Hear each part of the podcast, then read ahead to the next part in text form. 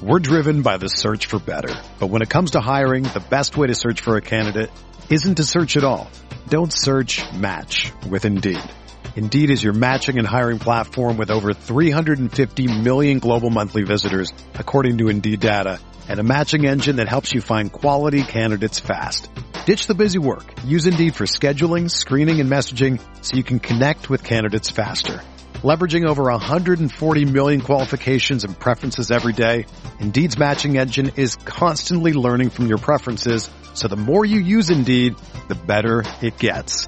Join more than 3.5 million businesses worldwide that use Indeed to hire great talent fast. And listeners of this show will get a $75 sponsored job credit to get your jobs more visibility at Indeed.com slash BlueWire. Just go to Indeed.com slash BlueWire right now and support our show by saying that you heard about Indeed on this podcast. That's Indeed.com slash BlueWire.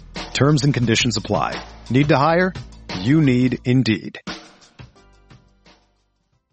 This podcast episode is brought to you by Coors Light. These days, everything is go, go, go. It's nonstop hustle all the time. Work, friends, family expect you to be on 24-7. Well, sometimes you just need to reach for a Coors Light because it's made to chill. Coors Light is cold lagered, cold filtered, and cold packaged. It's as crisp and refreshing as the Colorado Rockies. It is literally made to chill. Coors Light is the one I choose when I need to unwind. So when you want to hit reset, reach for the beer that's made to chill. Get Coors Light in the new look delivered straight to your door with Drizzly or Instacart. Celebrate responsibly. Coors Brewing Company, Golden, Colorado. This is Dave, and it's time for me to talk to you about hosting your own podcast with our distributor, Blue Wire Pods. And there's no better place to host than Blue Wire Hustle.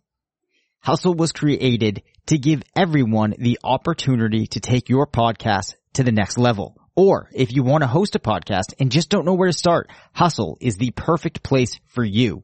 As part of the program, you'll receive personal cover art, Q&As with Blue Wire's top podcasters, access to our community Discord, and an e-learning course full of tips and tricks. And on top of that, we'll help you get your show pushed out to Apple, Spotify, Google, Stitcher, and all other listening platforms.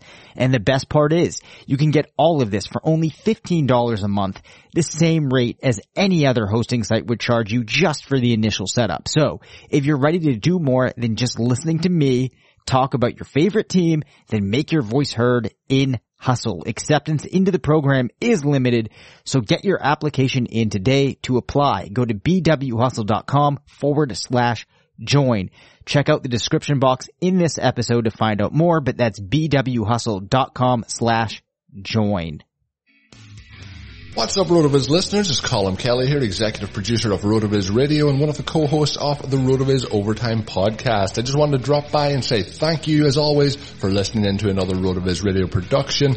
As a loyal podcast listener, you can save yourself 10% off a RotoViz NFL pass right now at rotoviz.com forward slash podcast or by simply adding the code RVRadio2021 at checkout. That'll get you access to all of the content and tools on the RotoViz website, the best tools and content in the business for the best listeners in the business. As always, we do appreciate you listening to each and every show. And if you do have 5, 10, 15 seconds to spare, please drop a rating for today's show on your favorite podcast app. It is much appreciated. With all that said, thank you once again for tuning in. I hope you have a great day. Now let's get back to the show. Is Devonta Smith too small? Is Mark Andrews an elite fantasy tight end? We're talking all that and more on Roto Viz Radio. What's up, Roto Viz?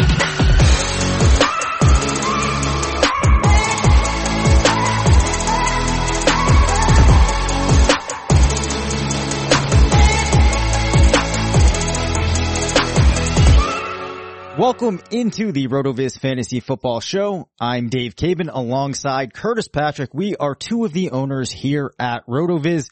We have a fantasy deep dive in this episode. Lots more in store. Curtis, what is going on, my friend?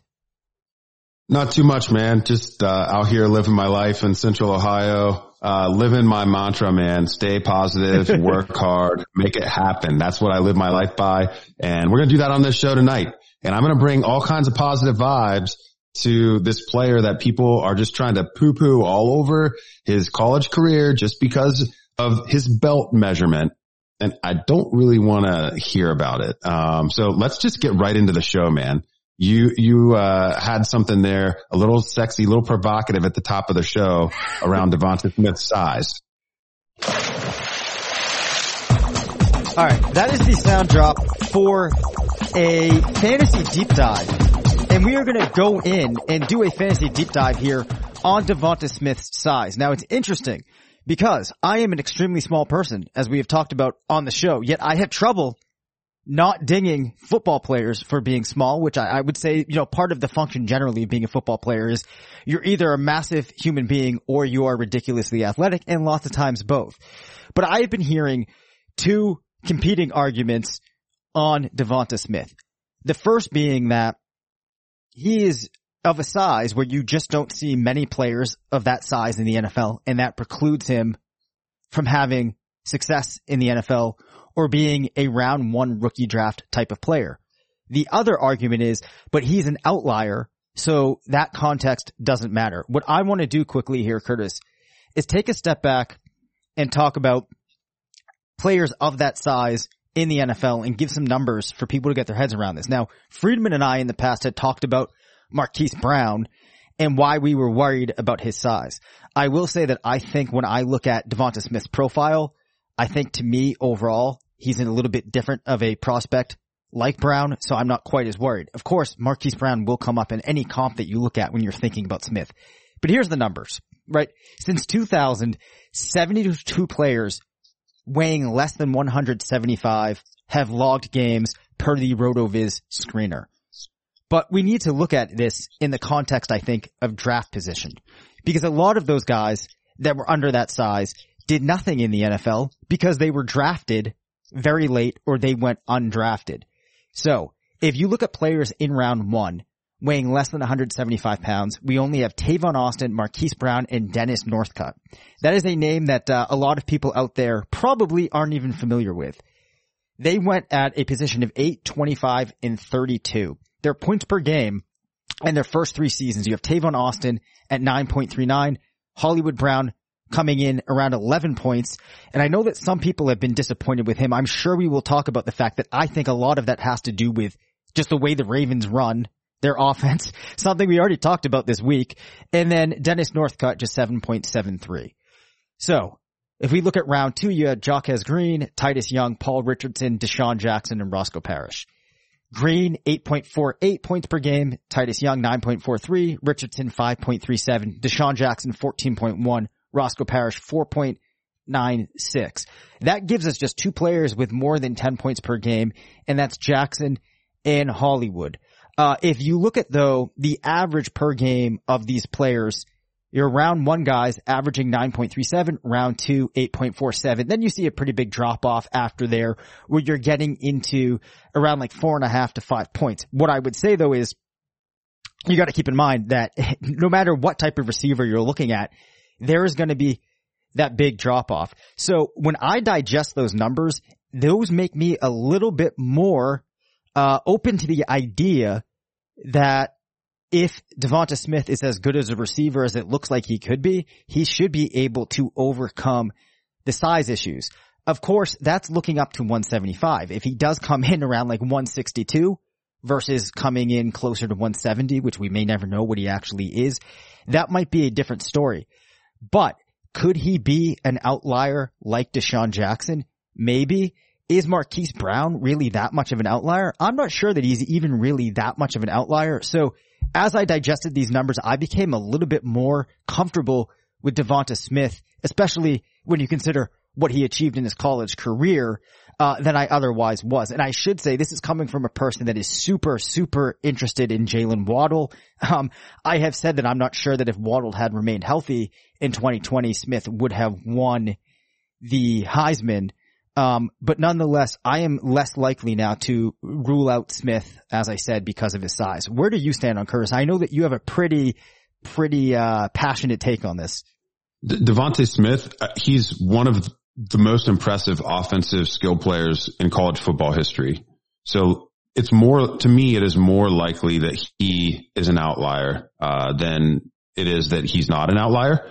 Um, and, and outliers are outliers because they're outliers. Like it's hard to see them until they, you know, they prove themselves in the NFL. And then you're like, oh, of course, like this guy was brilliant and great. And of course he would continue to be brilliant and great. Um, when we look at his profile, like I, the, it's just tough to look past a profile when the literally the only marks are, um, age, which I think in Alabama we can start to begin to excuse because of, you know, things like teammate context. Um, and all of the, you know, highly drafted wide receivers that have come out of the program. We've seen the same thing impact the running backs at Alabama. Uh, we've seen some late breakouts or, or actually some instances where we never really saw the breakouts from players like Kenyon Drake and Josh Jacobs and they go on to be fine pros because they're held down by all the other five star guys that are walking around uh, you know, the, the Alabama complex all, all the time. So DeVonta Smith, 99th percentile, uh, API score, all time power five leader in receiving touchdown, pretty much owns every SEC receiving record. And he is the only player, uh, only wide receiver ever to win the AP player of the year award. Um, he is the only, uh, Heisman trophy winner at the position, uh, since at least the year 2000. I believe Charles Woodson, the last, uh, that, that primarily played wide receiver uh, to win it, but you know he was really kind of a, a do it all, jack of all trades, returning uh, kickoffs and, and, punt returns, and also playing corner there. Uh, so I don't even really think it's that fair uh, to make that that uh, comparison. Like Woodson won it because of his versatility, not because of his dominance at wide receiver. Um, DeVonta Smith won it because of his dominance at wide receiver. Usually when a wide receiver has great stats in college, the quarterback gets all the credit. No one was get like Mac Jones. He might be fine, but no one is saying that Mac Jones made DeVonta Smith. He made every defense look silly. I mean, he hung four games worth of production on Ohio State uh, in the first half of the national championship game against Shaun Wade, who's probably going to be like a top 60 pick. Um, and, and probably was a first round pick, uh, until he just got absolutely exposed in that game. So, you know, it's just one of those things where, you know, I, I we're not going to pump him up above Ja'Marr Chase because of, you know, Ja'Marr Chase doing what he did at his age, also in the same conference and having, you know, not having this weight issue, uh, hanging over him or the age issue hanging over him.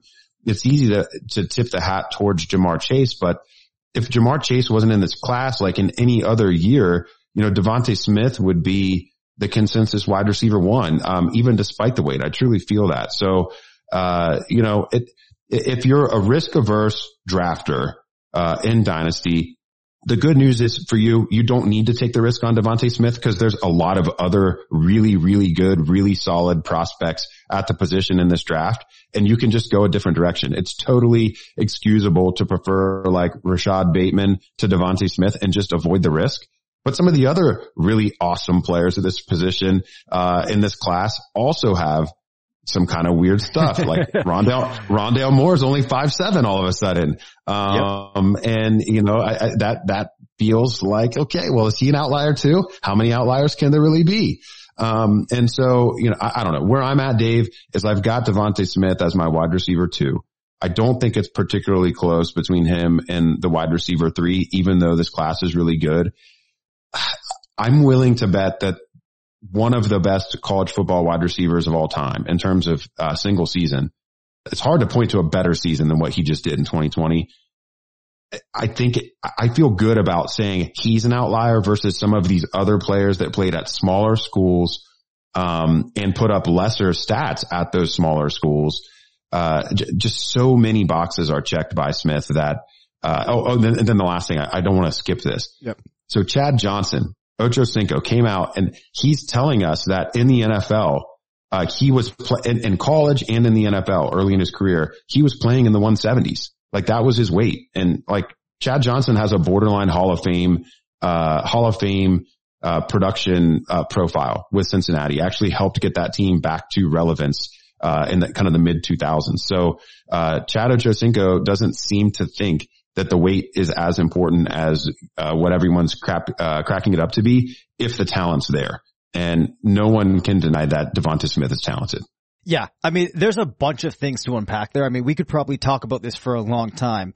What it boils down to for me really is that when you're talking about players that could be outliers, lots of times they do not have any type of track record like the one that Smith has to support it. So like I said, with a player like Marquise Brown, I can remember feeling like my concerns about his size were a lot more valid. When you were doing what Smith did against competition like Ohio State and then playing with the group of players that he did, even though I actually personally might, J- might like Jaylen Waddle better, I don't think I can take it away from him. So hearing people talk about this caused me to dig in deeper. I saw a lot of the things that you just mentioned and then hearing you talk about this now passionate you got, I'm going to have a hard time wanting to fade Smith. Now, I know I didn't put this in the show sheet, Curtis, but I'm interested in your thoughts on this. I see some people trying to make a case against both Waddle and Smith given Henry Ruggs short NFL career that we've seen so far. And I don't think that those are comparisons that people should be drawing. I think that these are guys that Garbage. look to me like That's they can do a lot more, right? I think that Ruggs was a different type of player and to try to use the fact that these might be very quick athletic guys and to pigeonhole them into this Henry Ruggs box just doesn't make sense. No, that those are those are garbage takes um, by people who feel burned for not listening to people like me who were saying that it was the most likely outcome for Henry Ruggs is that he would be a bust. He absolutely fit the profile of you know somebody with basically no production being vaulted up the board on athleticism only. Um, that is definitely not the case for Jaylen Waddle or DeVonta Smith. They have the production to back up their relative athletic talents. And, you know, they're not like, these are not guys who are being driven up the board for a single trait. Yep. Um, so, it, you know, if you, We're driven by the search for better. But when it comes to hiring, the best way to search for a candidate isn't to search at all. Don't search match with Indeed. Indeed is your matching and hiring platform with over 350 million global monthly visitors, according to Indeed data, and a matching engine that helps you find quality candidates fast. Ditch the busy work. Use Indeed for scheduling, screening, and messaging so you can connect with candidates faster. Leveraging over 140 million qualifications and preferences every day, Indeed's matching engine is constantly learning from your preferences, so the more you use Indeed, the better it gets. Join more than 3.5 million businesses worldwide that use Indeed to hire great talent fast. And listeners of this show will get a $75 sponsored job credit to get your jobs more visibility at Indeed.com slash Blue Wire. Just go to Indeed.com slash Blue Wire right now and support our show by saying that you heard about Indeed on this podcast. That's Indeed.com slash Blue Wire. Terms and conditions apply. Need to hire? You need Indeed. Want to, if you want to lump them in with Henry Ruggs, you're doing it at your own peril. I mean, you're, you're missing out on a pair of exciting players. Um, you're not the only person I've heard make the argument for, you know, if, if Waddle hadn't been, uh, injured, maybe it would have been him, you know, putting up these impressive stats. I think they both probably just would have dominated because I think they're both Yep. really good and Alabama had a really awesome year.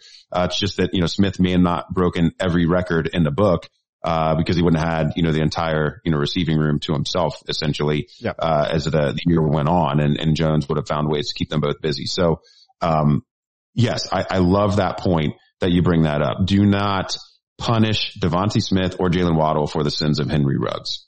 Sugar Ray Leonard, Roberto Duran, Marvelous Marvin Hagler, and Thomas Hearns. Legends, whose four-way rivalry defined one of the greatest eras in boxing history.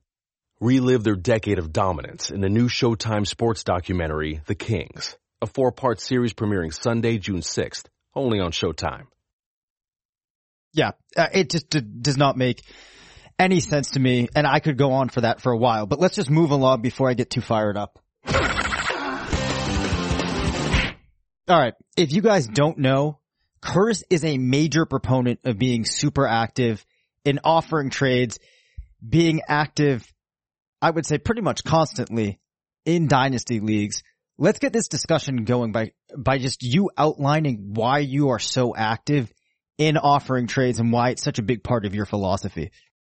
Yeah, and it starts in the startup, man. I, I mean, I want anyone who's in a league with me to feel the pressure to be active. Um, number one, it makes Dynasty a lot more fun. Like the worst possible thing uh, about playing Dynasty that will make it not fun is when like none of the teams are involved. Uh, people don't respond to trade offers. They're afraid, you know, afraid to go out on a limb. So um, I'm out there, you know, I'm out there rolling the dice all the time. And, and it like literally I'm in a startup right now. Uh, it's only in the ninth round. I've already made five trades, including one, uh, instance where I traded away a player I drafted and another instance where I traded for a player that was previously drafted. And then three were draft position, um, trades. And so, you know, because of that, uh, it, it spurs extra activity. Like one trade begets another trade. I think Sean uh, has famously said any trade that occurs, you know, it's an instance where you know other teams are improving and you're not. Like basically, if you you're losing if you're not part of a dynasty trade that went down in your league, you missed out on an opportunity to improve your team. I think there's a lot of truth in that. Um, I, I want to be the guy in the league where when people are trying to make a move for the stretch run, the first guy they think about to come and make a trade with is me. Be active in the startup. And when you send trade offers, um, that aren't like automatic declines. Um, and not even trade offers that are like, you know, hey, well, it'd be certainly great if they accepted this, but there's probably not a chance that they will. Like usually, unless you don't have a relationship with the other, other, uh, manager, you still should, probably shouldn't even trade, like send those trades. Like send trades that make you feel kind of uncomfortable that they would be accepted. Yeah. Uh, that's what helps people, uh, think, uh, that you are, you know, a, a fair, uh, negotiator and then they can actually get a deal done. Um, don't be afraid to take a little loss on getting the guy that you want on your team. If you're, if the guy is, is destined for breakout and there's process behind that, don't be afraid to pay tomorrow's price today. Um, there's an example of that in my most recent, uh, dynasty article on the site. And, yep. you know, there's an example where I did, uh, an exercise that, uh, like that with, with Noah Fant. Um, another instance would be like with Antonio Gibson, another recent trade I made where I flipped Alvin Kamara in a package uh, where I also received Antonio Gibson coming back the other way. So don't be afraid to deal elite players. Don't be afraid to send lots and lots and lots of trades. I think last month I sent something like 50 trades across 11 or 12 leagues. And yeah, I want to feel that pressure. I want them to be looking to, to make, uh, you know, trades and improving their teams as well. And the more active other owners are, if I believe that I'm a better dynasty player, the more moves other people make, probably the more mistakes they're going to make if I'm doing my job. So, uh, that, no, that's a confidence thing may or may not be true. Um, I believe it to be true. Um, and so the more trades I make, the, the more chances I have for future wins as well. So, there's a lot of kind of only sort of organized thoughts on why I'm yep. so active. You know, uh, an object in motion wants to stay in motion, right? And so if I keep sending trades, it keeps me involved in my league and I think it keeps other guys involved too.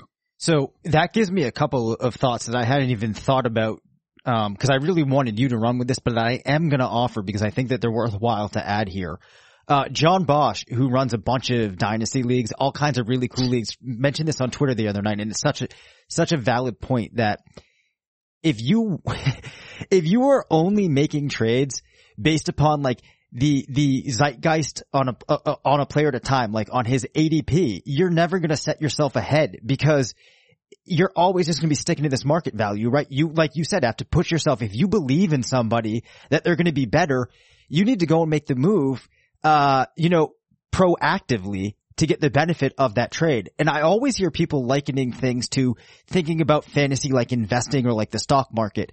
I largely hate that analogy and disagree with it for a lot of reasons. And one of, one thing is that people never really follow that, that advice, right? Like a stock, if you think it's going to go up, you purchase it when it's lower. But people, when they're playing dynasty, want to stick with the market value and they, they don't want to speculate, which like you have to have some element of. So that's always bothered me. And I think that you make a lot of points there that speak to that. Now, one thing that you and I have been talking about, Curtis, is the concept of viewing a player's dynasty value in terms of rookie picks. Now, one thing that I've actually been, been curious about getting your take on is how many round one picks be like the like the best dynasty player worth? Like could Christian McCaffrey, for example, ever be worth four first round picks? Because sometimes you see people float out ridiculous trades to try and get a player. Do you think that four is too much? Is the cap really like three? What do you think? There's there's a lot of layers in that. Um, format matters. The number of starters matters. Um, the, the scoring rules in your league matter, but if we're just saying a, a traditional, like today's most popular format, super flex, tight end premium, start 10 players. I think it's very difficult to envision more than four. Um, but I do think there's some, some examples of where a player would, would command four. And I also think those first probably all have to be in the same draft. Like I, I don't think that, you know, four first, two this year, two next year, you're not going to value those first the same. We know less about Yep. who will be coming out, who will be injured, you know, who are, it's, you, you can't put the names on those players quite yet. And it's too far out to know where the slots are. So I, I would say four random firsts from the same year feels like the cap. I think if I had five first round picks and I sent that to any Patrick Mahomes owner in a super flex league, I think that would be accepted 80 to 90% of the time. Yep. It's, it's just such a huge number. Um, especially in a year like this year when you're going to come away maybe with three other quarterbacks, um, you know, with, with those, uh, with those five picks. So, you know, if, if we were looking for like a perfect dynasty valuation for like the most valuable a player could ever be, it would, it would probably be five, but then no one would actually ever achieve that value if that makes sense. Yeah, perfectly fair. Um, so kind of shifting gears here for a trade that I personally have been trying to make that I want to get your thoughts on if there's anything I could do to improve this to make it more of a fair trade. I have been trying to move players like either Will Fuller and Keenan Allen and a couple of picks for Clyde Edwards-Helaire. I want to get your thoughts on what I would have to do to make this a fair trade when I offer it up. Okay, so this is one. So you mentioned ADP uh, a couple nuggets ago, uh, Yep. and and the point that John Bosch was making, and this is an example of where you know running back inflation has Clyde Edwards-Helaire as the most valuable player from an ADP perspective, but he's definitely not the most valuable player that you're talking about here. That's still Keenan Allen. I mean, Keenan Allen was wide receiver six in points per game in 2020. Uh, he has Justin Herbert, who just had the best rookie season by a quarterback ever. Um, that, that's very true. It's somehow not being talked about enough. Uh, and, and you're clearly on a path to, you know, a superstar ascension. Um, he's entering his, what will be his age 29 season. Um, it'll be his age 29 season of record. Will turn 29 before the end of the year. Um, you know, but Rich Hribar and I talk about this a lot. You know, really the, the age decline, the age cliff for the elite wide receivers really isn't until age 31, 32. So I, I think another season or two of wide receiver one production is, is, uh, realistic for Keenan Allen, especially given the context of, you know, where the team's going. Um, so it's kind of cool that he's worth less than Clyde Edwards-Helaire here. If you're the, if you're the Clyde Edwards-Helaire owner, because I love the idea of accepting Keenan Allen plus a pick for Clyde Edwards-Helaire. They're basically two rounds apart and, and startup ADP right now. And I, I think that that, you know, probably looks like something, a rookie pick in like the 11 to 14 and, you know, picks, uh, round one, round two turn is probably what it takes to make up that gap. And I think if you put a dynasty poll out there, all, I, I think it would have a very high concentration of preference to the Keen plus the late first side of that. Um, so, but I think team context is important. So you speculating on Clyde Edwards-Helaire is a perfect example of buying in on a player, you know, when, you know, their upside is not baked in all the way to their value. And if, if the Chiefs use him in year two, like they used Damien Williams previously, uh, and he, you know, figures it out a little bit here. I mean, he certainly has top six running back upside and you'd be, you'd be buying him for what would be, you know, much lower price than what he would, uh, eventually be worth there. So, um, don't mind the idea. And, but if you're, if you're a competing team, I'd rather honestly just have you keep Allen. Will Fuller plus picks for CEH is much more interesting. Yep. Um, you know, we talked in a previous episode about Tua Tagovailoa and, you know, what does his path really look like? Well, you know, if he's not really, uh, all that, uh, you know, the, the scouts thought he was cracked up to be, maybe he can't support a player like Will Fuller. Maybe there is a limit, um, to who Will Fuller can make look good. And, uh, so I, I like the idea of moving off of him after a steroid suspension, after switching teams, after going to a younger quarterback and not being with Deshaun anymore. That feels like getting rid of risk on your roster, to be honest. Unfortunately, the gap between Fuller and CEH is much wider. I think you're going to have to pay something more like a mid round rookie pick, probably like the 106, 107 range, uh, especially if it's super flex. So, uh, what do you think about those valuations? And does that change your idea of whether you want to do these trades? Um, no, I mean, I think that makes a lot of sense. I, I, I think that the point that you hit on about Allen right now, um, being probably the player that I would rather retain on my roster makes a lot of sense. Will Fuller, I definitely think I'd be getting rid of risk. The one thing that I'm finding interesting is I feel like people for whatever reason are viewing Keenan Allen as being like a 33 year old player, at least in the, in the, those that I floated him out to versus a guy that's going to be 29. And, and, you know, you brought up the, uh, the note about the context of a roster. So this is a team where I have like basically just Jonathan Taylor at running back. I was rolling with him and Nyheim Hines as my backs last year. Was able to get Tarik Cohen for basically nothing. Could use, thought I could use him as his backup. Now you have three backs in his, you know, in his backfield. And then Hines might lose completely his value with Marlon Mack going back. Um, and I had like eight wide receivers that were all, you know, like top 24 guys. So it was like, you know, just trying to see if I could get one of them back to add that running back. Yeah, what I'd probably do on a team like this, and, and we don't have to completely roster bait this entire uh, episode. People don't, want to hear uh, Dave Caban's roster woes um, yep. here, but when you're that stacked at wide receiver, um, it might make sense to trade a more elite guy for a more elite running yeah. back.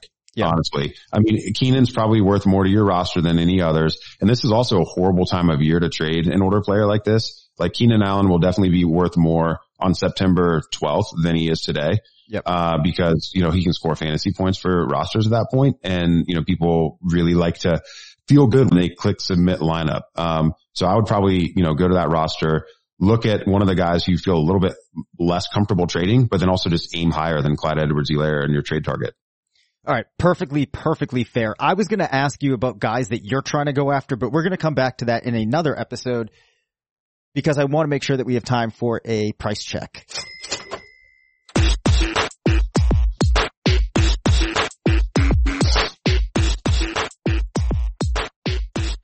Okay, let's talk about Mark Andrews. Is he an elite fantasy tight end at this current point in time? I don't believe that he is. I think he's a very good one, uh, and he's an efficient one. Um, but we talked about this in a previous episode uh, with Marquise Hollywood Brown. Baltimore's just not going to give elite volume um, to either one of these guys, and it shows up in his consistency. And so, I guess it de- depends on how we define elite.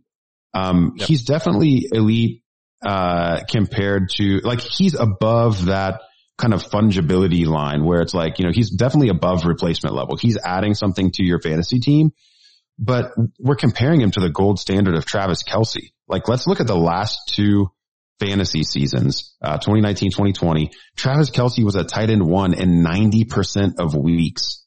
Like that's I don't even, I don't even know how to respond to it. Like no player is 90% positional tight, you know, one, uh, at their position. I mean, it's, it's, seriously nuts. Yeah. And, and like you, you go to a player who's being treated very similarly in terms of dynasty value since we're on dynasty in this episode. Darren Waller, uh, impressive, uh, player, you know, by his own, uh, regard there, but tight end one in just 69% of weeks over the last two seasons. And Andrew, Andrews comes in at 62% of weeks. And so, you know, when you're not even finishing inside the top 12 and the top 12 is a low bar to clear for tight end, he's not offering that week to week. Like Mark Andrews basically blows up, uh, in games where opposing teams have uh, poor safety play and he's able to score a touchdown. Like if he doesn't score a touchdown, he's not, not often getting to that 17, 18, 20 point range where he's actually bringing something, you know, uh, of a win percentage boost win probability boost to your roster. So I would not pay elite fantasy tight end prices for him. Um, and I really don't even like taking him at ADP, uh, but he is a player. I'm very happy to take, uh, if he's in any, any format, if he slides more than like a half round below ADP. So whether that's dynasty or best ball or redraft, you know, later on in the summer. Yeah. I mean, I, I am completely on board with your evaluation of Andrews there. The thing that I want to point out quickly here is that he's a very good player, but it, like you said, he's just limited by what he can do. I mean, he had seven touchdowns last year on 89 targets. Darren Waller had 146 targets and nine touchdowns. The only player that put up more yards per reception than him was Travis Kelce. He had, it was tied for the second highest target share on his, you know, team percentage, 25%. Led all tight ends in air yards per target, also had the second highest WOPR. What it comes down to is he had the same amount of targets as Dalton Schultz, right? That's all you need to know of why he is capped. So super efficient player. I'd like to say that I could get more enthused about him, but the reality is unless there is some mega tectonic shift in the way that Baltimore operates, it's just not going to happen. Yeah, I think he, he actually, uh, what he had 27% of his team's receiving air yards. Like that was, he was tied in one. I mean, in, in that category, it's really, you know, when you look at his share of the Baltimore offense, it's a lot. It's just that their passing game pie is very small.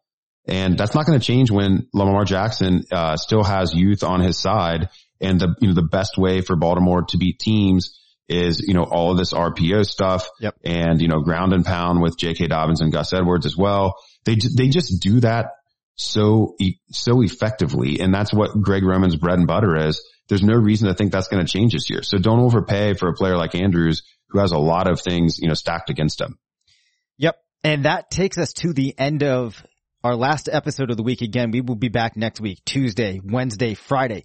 Call 978-615-9214. Leave us a question or a comment. Get in the mix to win a RotoViz t-shirt. Curtis, our second week hosting together is in the books. Any closing thoughts for us? So listen, if week one was kind of like an awkward first date, I mean, literally guys and, and gals, Dave and I had never recorded a podcast together ever. Um, and we also had some connectivity issues. We weren't able to, you know, see each other on video during those pods. I think we kind of got in there, felt out the situation. You know, we ended up going Dutch. Who's going to pay for the bill? Uh, this week, just absolutely fire. Like I feel like the, the chemistry's here, the energy's here. Uh, the show is just, it's a runaway freight train and you don't want to miss it. Um, yeah, the RotoViz fantasy football podcast. I mean, number one show in fantasy. Like I said last week, Joe Rogan, look out. I think, I, you know, we're coming for it. We are coming. Next thing you know, we're going to be making deals with Spotify, right? 10 years, 10 mil, 10 mil per. Let's go. Thanks for listening to the RotoViz Fantasy Football Show. Don't forget to rate, review, and subscribe. Follow us on Twitter at DaveCabanFF and at CPatrickNFL. Email us at rotovizffshow at gmail.com. Visit rotoviz.com forward slash podcast for more information on listener only discounts. And until next time, thanks for stopping by.